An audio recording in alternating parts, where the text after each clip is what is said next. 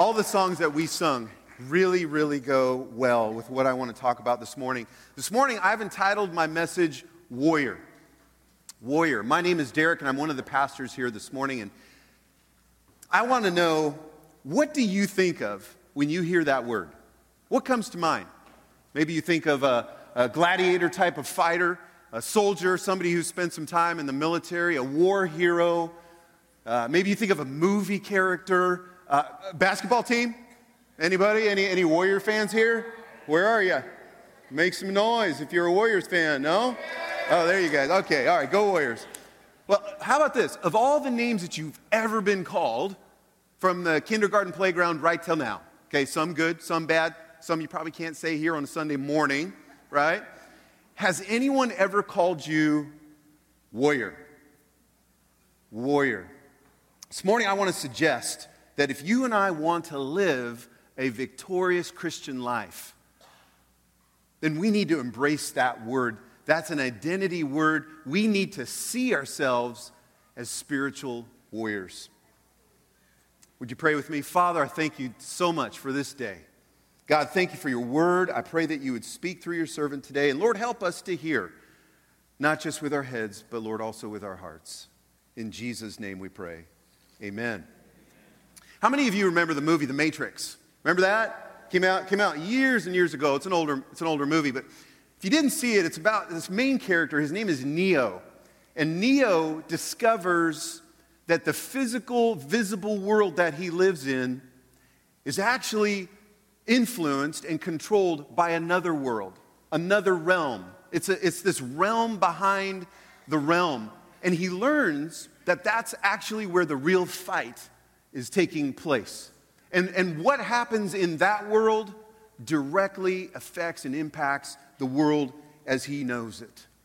And so this morning, I, I really want to talk about that this idea that there is a realm behind this one where there is a fight that is going on in a hidden war with an invisible enemy.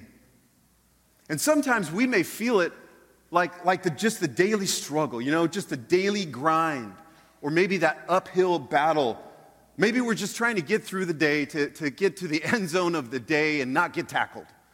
Maybe it's that wall that we just keep hitting over and over and over and over again. And Paul says, Look, you need to know something. You're actually in a fight. But it's, not, it's, it's important to know that. But first and foremost, I need to let you know who it is you're fighting. And he says in Ephesians chapter 6 verse 12, "For we are not fighting against flesh and blood enemies." And when you first hear that, if you've never heard that verse before, you might think, "Well, that's that sounds a little strange." You know, it sounds a little sci-fi sci-fi-ish. But he's saying, "Look, you first need to know who it is you're fighting." And really, he starts by saying, "Here's who you're not fighting. You're not fighting flesh and blood. You're not fighting your mean boss. Guys, you're not fighting your mother-in-law." Okay? or your spouse, even though they may look like sometimes the, you know, the enemy. You're not fighting that person on Facebook who keeps always arguing with you. They are not your enemy. So who is? Paul says, here's who your enemy is. We are fighting against evil rulers and authorities of the unseen world, against mighty powers in this dark world, and against evil spirits in the heavenly places. That's not too encouraging, right there, is it? If we just stop this, how about I just pray and we'll, we'll dismiss right here?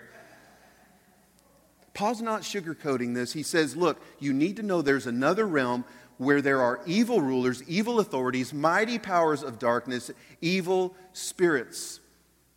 I mean, say, Pastor Derek, is, is, this, is this message going to be kind of weird? You know, I, I, I, don't know if I really uh, believe in you know, spirits and authorities and, and, and this cosmic enemy and forces of darkness and all that kind of stuff. Well, I like what somebody once said. They said, the greatest trick that the devil ever played was to convince the world that he does not exist. Yeah? That's true, isn't it?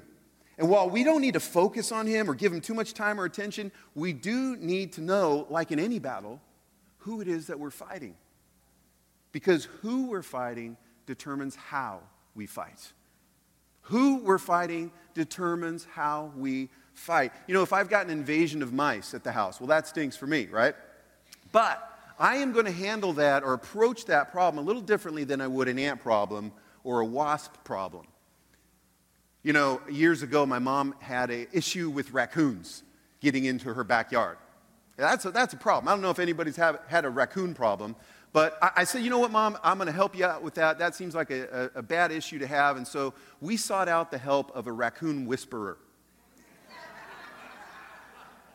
They're, they're out there, okay? So if you need that, come talk to me afterwards. But we found this guy who understood the raccoon really well.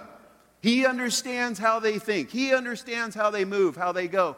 And so we enlisted his help, and with his help, I am proud to stand up here this morning and say, We have conquered the raccoon. There's no more problems with raccoons. By the way, have you ever had a raccoon burger? They, just kidding, animal lovers. Some of you just booed. I heard you. It's okay. No, no raccoons were harmed during that event, okay? But who or what we're fighting determines how we need to fight back. And Jesus said, I want to tell you who you're fighting in John 10:10, 10, 10, he said, You're fighting a thief. A thief who comes to steal, kill, and destroy. One of his closest followers, Peter, said in 1 Peter 5 8, Be alert and of sober mind. In other words, pay attention. Your enemy, the devil, prowls around like a roaring lion, looking for someone, anyone, to devour. And the Bible says that Satan does this with some helpers who are named demons. Who are demons? who are demons. Somebody said, Man, my uncle was the meanest dude. He was so, he hated everybody. If you just looked at him wrong, he'd shoot you on the spot. And now that he's dead, he's probably some demon. No, your uncle's not a demon, okay? You cannot become a demon. Demons are not spirits of the dead. If you want to know more about them, you can look up their origins in Revelation chapter 12. It talks all about them, which basically says that they are fallen angels who, along with Satan, who was named Lucifer, were thrown out of heaven because of their rebellion against God. And two mistakes I think we can make in the church today. Two mistakes I think we can make is one, we can overemphasize demonic influence you know, my phone fell down and the screen shattered, and it, it, was a demon who did that. Some iPhone demon, you know. Or, uh, you know, I, I lost my wallet because of a demon. No, well, you know what? I actually did lose my wallet a few weeks ago, and it was because I was stupid. That's why. I'm not going to give credit to the enemy for that one, okay? Or, or I'm broke because of the devil. No, you're broke because you spent all your money at Amazon and, and, and Starbucks last week. Remember? Or how about this one? The devil made me eat the cake.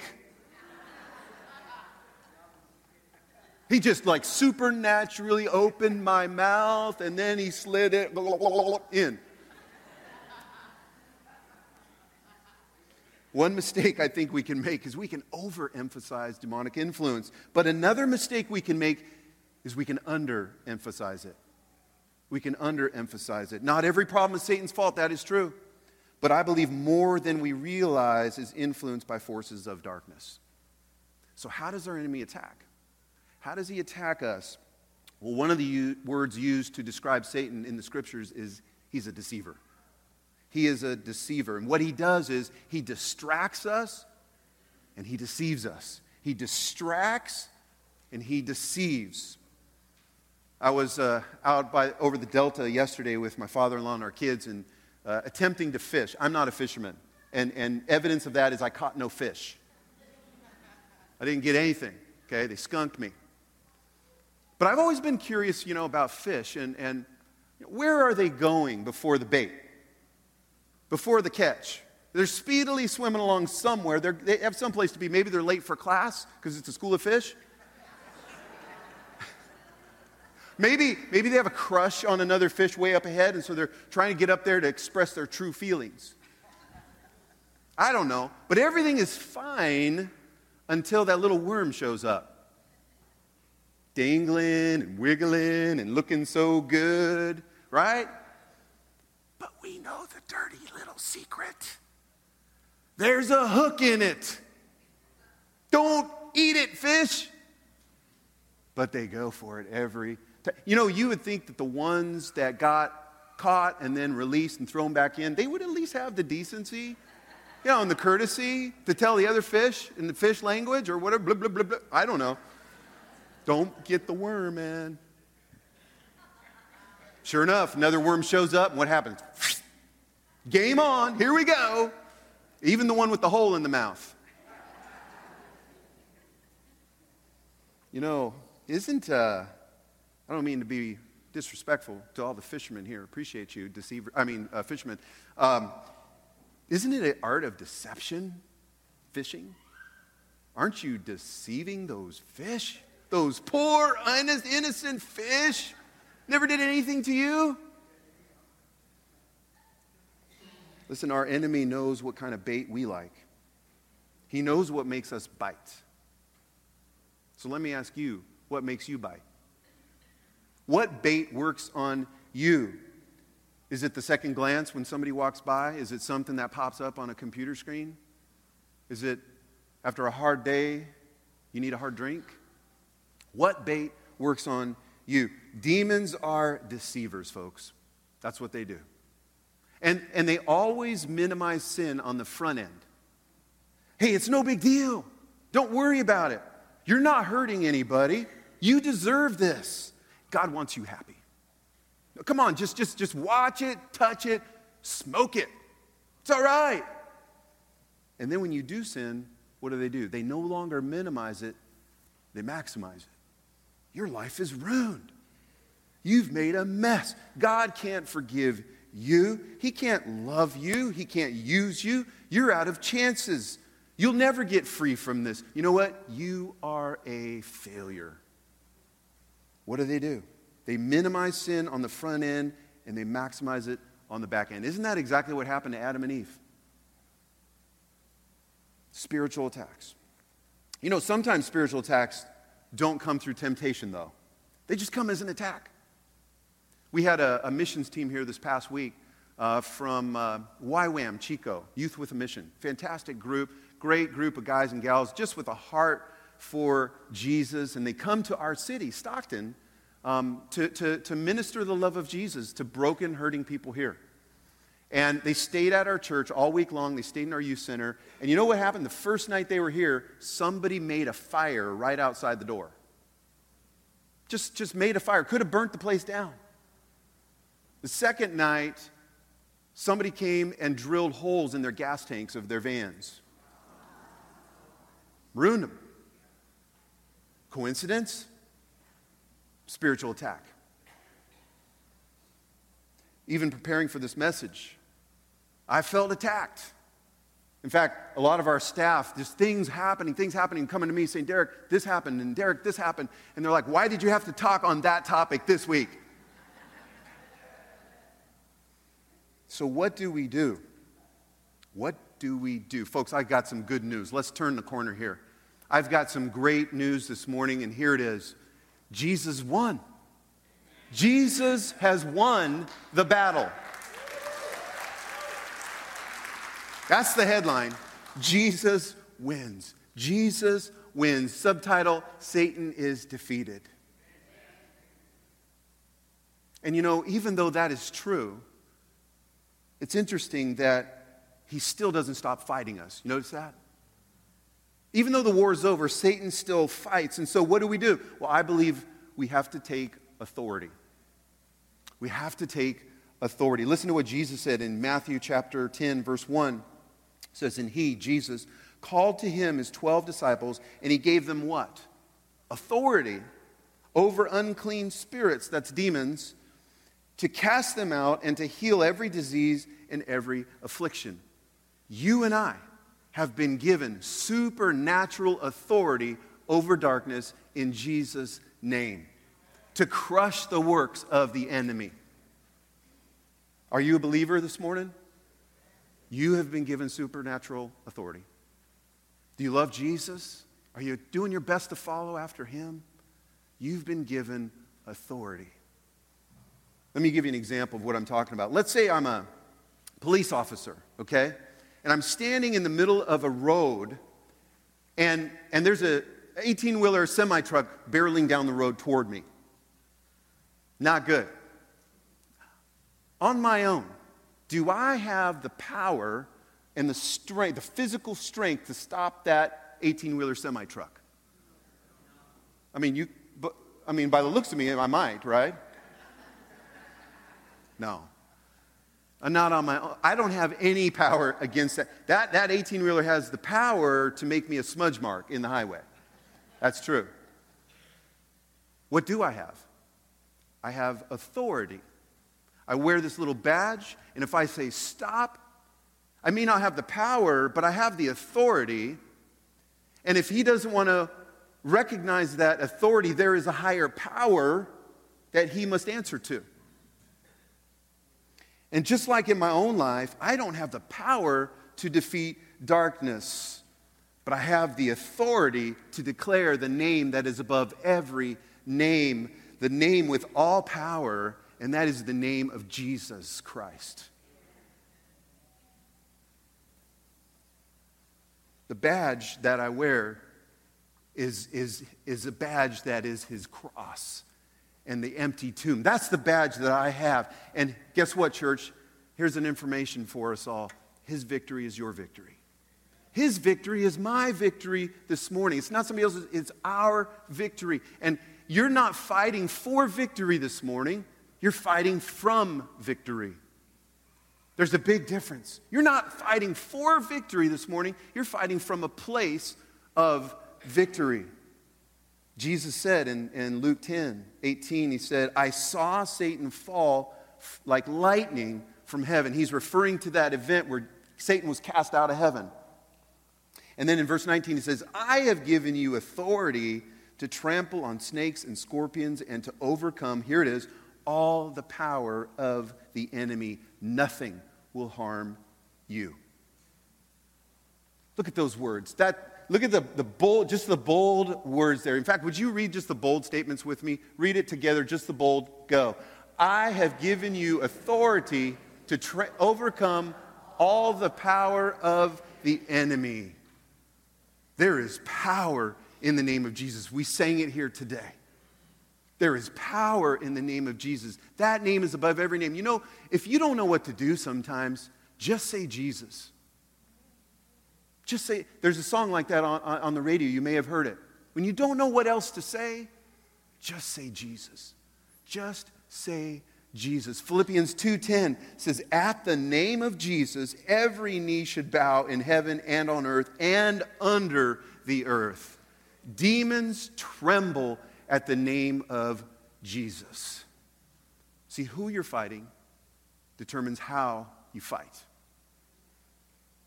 There's a movie clip I want to show you here next. And uh, it's from the movie The War Room. Do you guys remember that? That movie? It's a few years old, not that old. In fact, many of us went together down to the movie theater and we saw it together. Powerful, powerful movie. If you have not seen it, can I just recommend it to you? Get it, watch it. It's powerful. It's about a, it's about a married couple. How many know that the enemy has targeted marriage?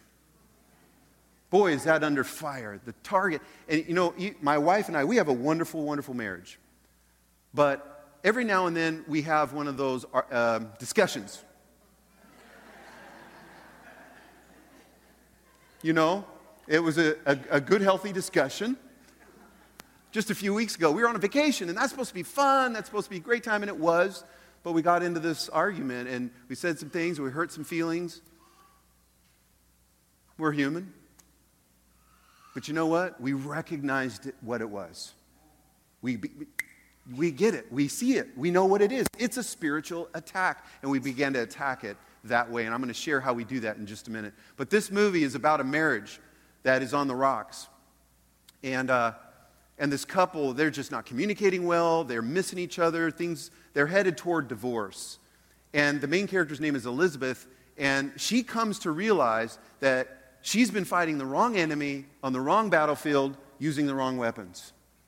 And she has this godly mentor in her life that, that helps her see these things and helps her fight the right enemy on the right battlefield using the right weapons. And so, this is a scene near the end of the movie where Elizabeth draws a line in the sand and issues an eviction notice to the enemy. Take a look. I don't know where you are, devil, but I know you can hear me. You have played with my mind and had your way long enough. No more. You are done.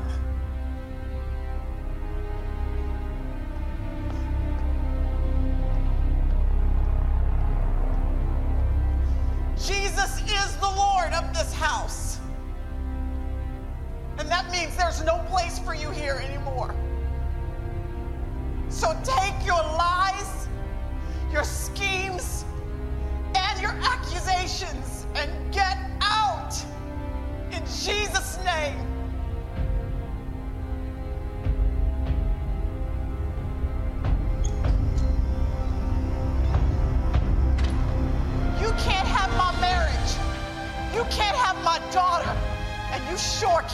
my man. This house is under new management, and that means you are out.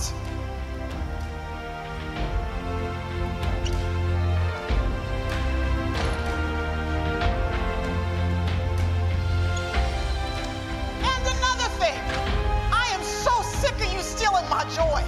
But that's changing too. My joy doesn't come from my friends.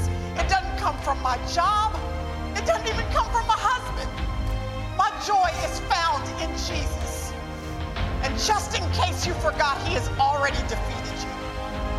So go back to hell where you belong and leave my family alone.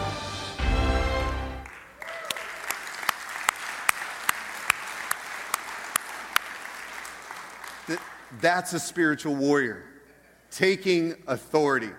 No better example than that using her weapons. It says in 2 Corinthians 10:4, Paul says, "The weapons we fight with are not the weapons of this world. The weapons that we warriors fight with are not found here on this planet. On the contrary, they have divine power to demolish strongholds. And a stronghold is just anything that sets itself up against God, that, that pretends or puffs itself up be greater than or bigger than or stronger than God and try to master us. That's a stronghold. And Paul says, hey, we have been given divine power. In fact, I love the word for power here in the Greek. The Greek word is dunamai. Dunamai. And what it means, we get our English word dynamite from that word. So you and I have been given some spiritual dynamite if we will use it. And if I circle back to Ephesians chapter 6, where we started, where Paul said, Hey, we're not fighting against flesh and blood enemies here, but principalities and dark places. Here's what he does next he goes into a list of our weapons. He says, You have the helmet of salvation, you have the, the, the shield of faith, you have the belt of truth. And those are all vital defensive weapons. And you might wonder, hey, do we have any offensive weapons? What, what, if they are if they are there, what are they? Yes, we do. Yes, we do. We have, Paul says, the sword of the Spirit. The sword of the Spirit. That is God's word, and he even says that. And so, you know, he ends that whole thing with you have this offensive weapon called the sword of the Spirit, and then, oh, don't forget to pray at all times in the Spirit. And, church, I am totally convinced that our two greatest offensive weapons that you and I have as believers are God's word and prayer. God's word and prayer. What is better than one stick of dynamite, but two wrapped together? So, let me give you three quick points this morning things that we can do to fight our spiritual battles, and they're found on the back of your outline if you flip it over some fill ins. Number one, we need to apply God's word. We need to apply God's word. His word is truth, the enemy's word is lies. Isn't it interesting? How many times can you identify when you've been attacked spiritually that there was a lie at the center of it? Yeah? There was a lie, some fear, some worry, something at the center of it. It was a lie. Maybe it was, man, I'm a failure. Nobody loves me. I'll always be alone. I'll never get through this. I'm not strong enough to handle this. They'll never change. Things will never change. I'll never have enough. And we see that that lie that we've been rehearsing or believing feeds our anxiety, our depression, and our discontentment. 2 Corinthians 10 5 says, here's what you got to do. We demolish arguments and every pretension that sets itself up against the knowledge of God. A lie, a stronghold, in other words. And we take captive every thought and make it obedient to Christ. Teachers, I know you're in the room. So let me ask you a question. You know, when you have a naughty student, what do you do? Well, you'd probably like to do a few things, right? But Pastor Scott mentioned one of them. But typically, you probably would say, hey, come on over here. I need to have a word with you. You take them over to the side and you say, I, ha- I need to have a word with you. That's what we do with our lives. We say, hey, come on over here. I need to have a word with you. In fact, let me show you the word. We put that lie in a holy headlock until it sees and agrees with the truth. We make it obedient to Christ. That's what we do. We apply God's word. I'm not strong enough for this. His strength is perfect in weakness. I'll never get through this. I can do all things through Christ who strengthens me. They'll never change. Things will never change. With God, all things are possible. I'm a failure. No, I am more than a conqueror in Christ Jesus. Can I give you a challenge this week? Inside of your bulletin, if it didn't fall out, I hope not, you should have a little yellow card. You're wondering, what was that about? Okay, what I want you to do with this little action step right here is if while I was talking, if some lie, fear, worry came to your mind, would you just write it down? Just write it down. On the, on, maybe just hide it a little if you need to hide it from your neighbor, okay? But just write down what lie maybe have you been believing or rehearsing in your mind? What's been circulating and playing in your head? Write that down. If you can't think of one now, you can do it later. Flip it over and then I want you to write down God's truth about that lie. And, and, on the back of your outline there, you can see I've put some truths from God's word, just some examples. And maybe one of those fits you this morning. Or maybe later on, you need to go back home and, and search the scriptures and find out what truth opposes and informs that lie, because we're going to write the lie down and then we are going to apply the truth over the lie. We're going to write truth over the lie. We're going to write truth over the lie. That's how we fight. That's how we fight, church. And what I want to encourage you to do this week is tape that up on your dashboard of your car, or, or tape it up on your nightstand, tape it up to your mirror, your bathroom mirror, so it's the thing you see when you're getting ready for the day. Warriors don't just acknowledge God's word and go, oh, that was good, close it up and, and put it away. Warriors rehearse it we're not going to rehearse the lie, we're going to rehearse the truth. We confess it, we believe it, we declare it, and we receive it. We have to apply God's word. Another, number two, another stick of dynamite is to pray with authority. Pray with authority. You saw that modeled uh, in the movie with Elizabeth's prayer. James 5:16 says, "The earnest prayer of a righteous person is powerful and effective." We pray with authority. You can, you can pray God's word back to him. You can pray his promises and his truth right back to him. Declare it. Declare it out loud so you hear it, God hears it, the enemy hears it. You can pray in faith. Pray in faith. Hey, pray for what hasn't happened as if it has. Pray in faith.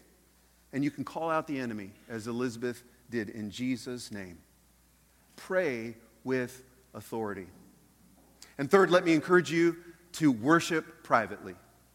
Worship privately. In this case, I'm talking about singing. Now, worship is how we live our lives, yes, but there is some power in worshiping God with our praise and even singing. Do you have to have a perfect voice to, to, to worship?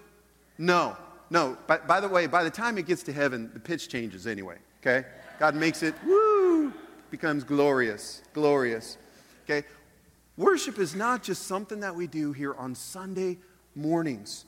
It's not an opener or a closer. It's not something that we do so that you have more time to get donuts.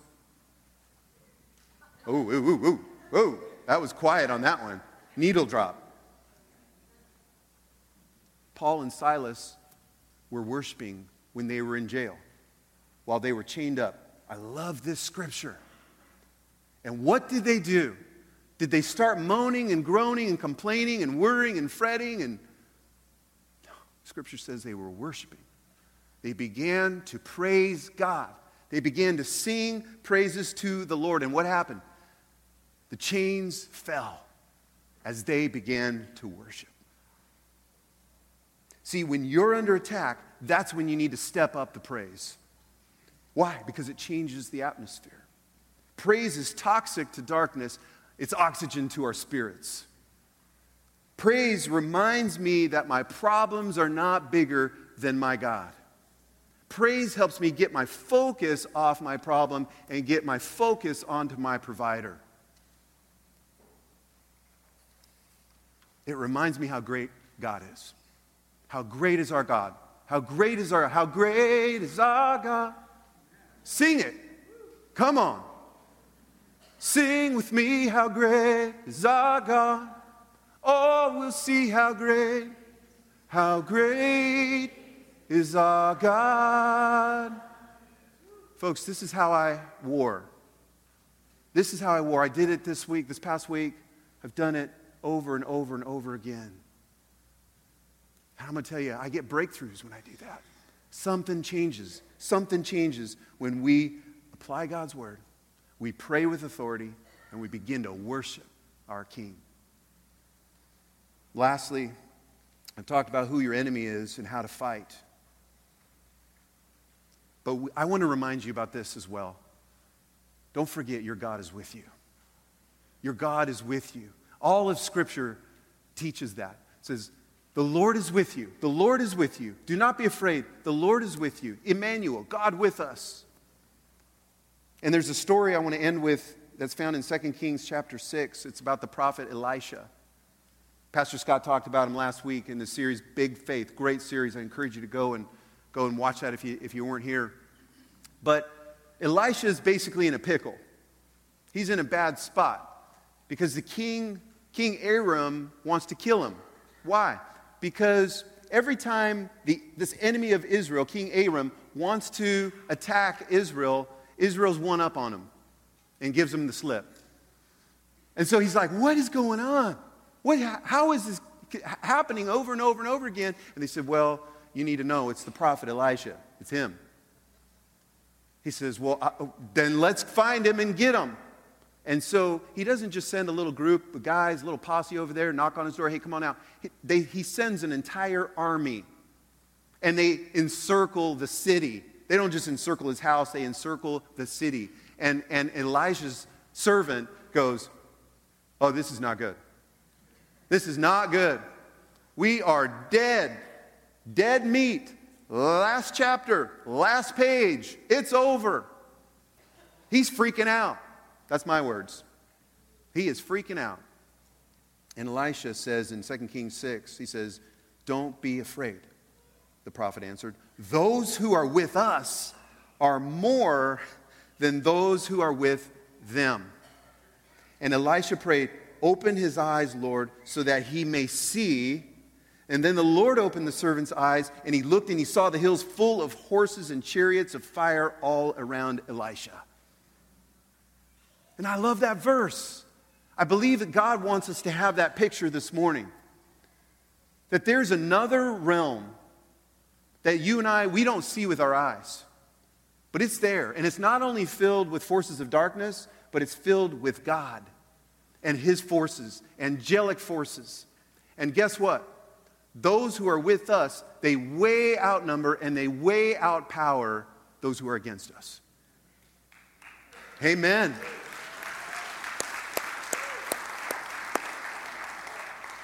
No weapon formed against you shall prosper. If our God is for us, who can be against us? Amen?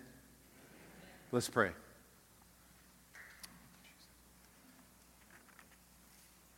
I just want to say if, if you have been fighting battles and you can't seem to get some victory, it's okay to enlist the help of other warriors. We need other warriors sometimes to come along, come alongside of us. And that's why we have prayer here. And so if you would like to even this morning as we're worshiping come forward and, and pray and have some prayer time, uh, do it. Do it.